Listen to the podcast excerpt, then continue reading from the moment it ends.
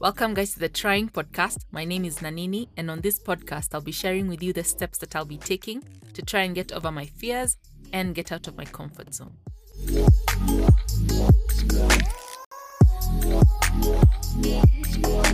It takes me a while to choose to step back and appreciate any progress or achievement I make. I have been the type of person that associates celebrating achievements or progress to enabling pride. So even when I achieve a major milestone in my life, I either brush it off or give it a two minute spotlight and then move on to the next. I understand that pride can be addictive, more so if all I'm looking forward to is soaking up in all the praises and applauses I'll get after the achievement or progress. Having noticed that I tend to display some addictive tendencies, even in innocent things like snacking, I have then tried to avoid focusing on actions that would then stir up pride in me. This has meant dialing down on self praise. Just to be clear, the pride I'm talking about is the self indulging, self obsessing, boasting, better than others type of pride. Not the boosting your self esteem type of pride. That I'm okay with. I have come to make a very clear distinction of these two over the years. Let me give an example. I spend some hours painting, and after I'm done, all I do is obsess over the art piece and credit myself all over social media, calling it the best work I've done so far, and shutting down any criticism I might get about the artwork. Let me point out that I have done this before, a couple of times. I then start noticing that after painting a piece, I'd hang it somewhere where I'd see it every day and feel proud. Now, I see nothing wrong with being proud of work that I've made. But where I'd go wrong is that days would pass and I wouldn't create any other work because as long as I saw that painting on the wall, I sort of felt like I deserved to relax. I'd think thoughts like, Nah, I won't paint today. You know, I painted yesterday.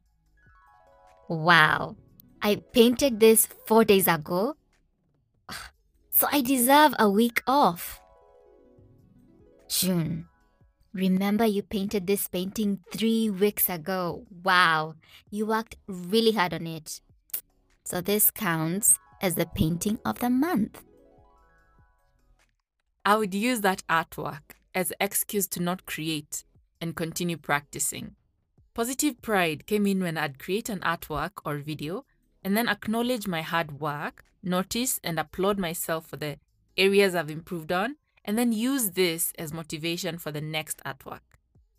This way, the artwork would be used as motivation instead of being used as an excuse to not work. So then, what I've been doing is creating personal work, hanging it for a day or two, and then storing it away or putting it aside and then starting the next piece. But with this practice, I've come to realize that I have ended up not appreciating my progress since I rarely go back and check on my previous works.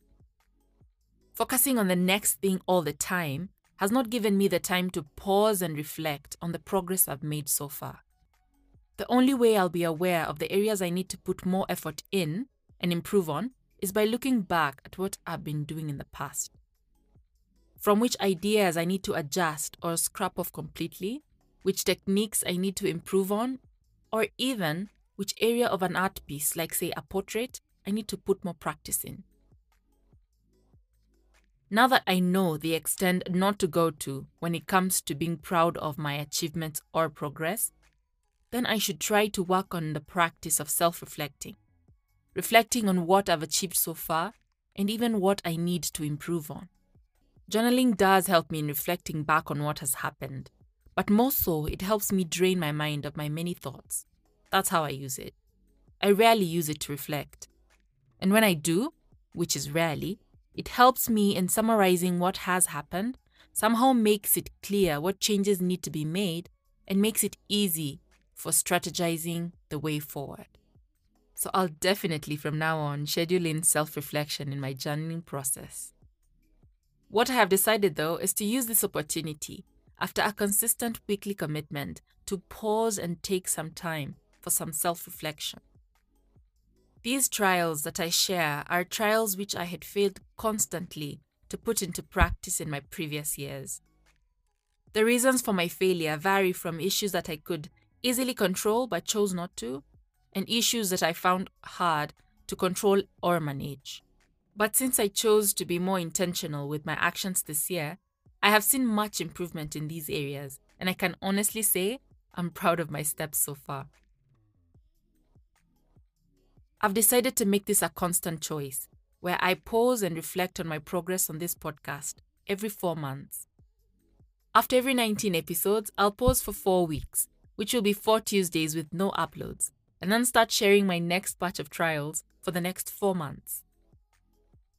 I started this podcast from a place of interest and, if I'm honest, for accountability. Not forgetting the initial push and psych to start that I got from God after my light bulb moment. He has always asked me to trust Him and use the little which I have to start. The little resource, the little voice, the little idea, even the little platform. All you have is all you need. That has been my instructions for some time now. And I've tried my best to make use of every little thing in my possession and not make excuses for why I haven't started working on something. Even though I do make excuses here and there, once I take that initial step to start, God does the rest. Having gone through my darkest period in 2019, my progress in 2020 has given me a reason to give thanks to God. So I'll also use this time to reflect on God's provision in my life and give thanks to even the strength I received to get up day after day, even when I didn't see the need to. I'm grateful for these four months of consistency with my first batch of trials. It's clear that I'll have to keep working on each one since every new day comes with its own challenges. So all I have to do now is keep trying.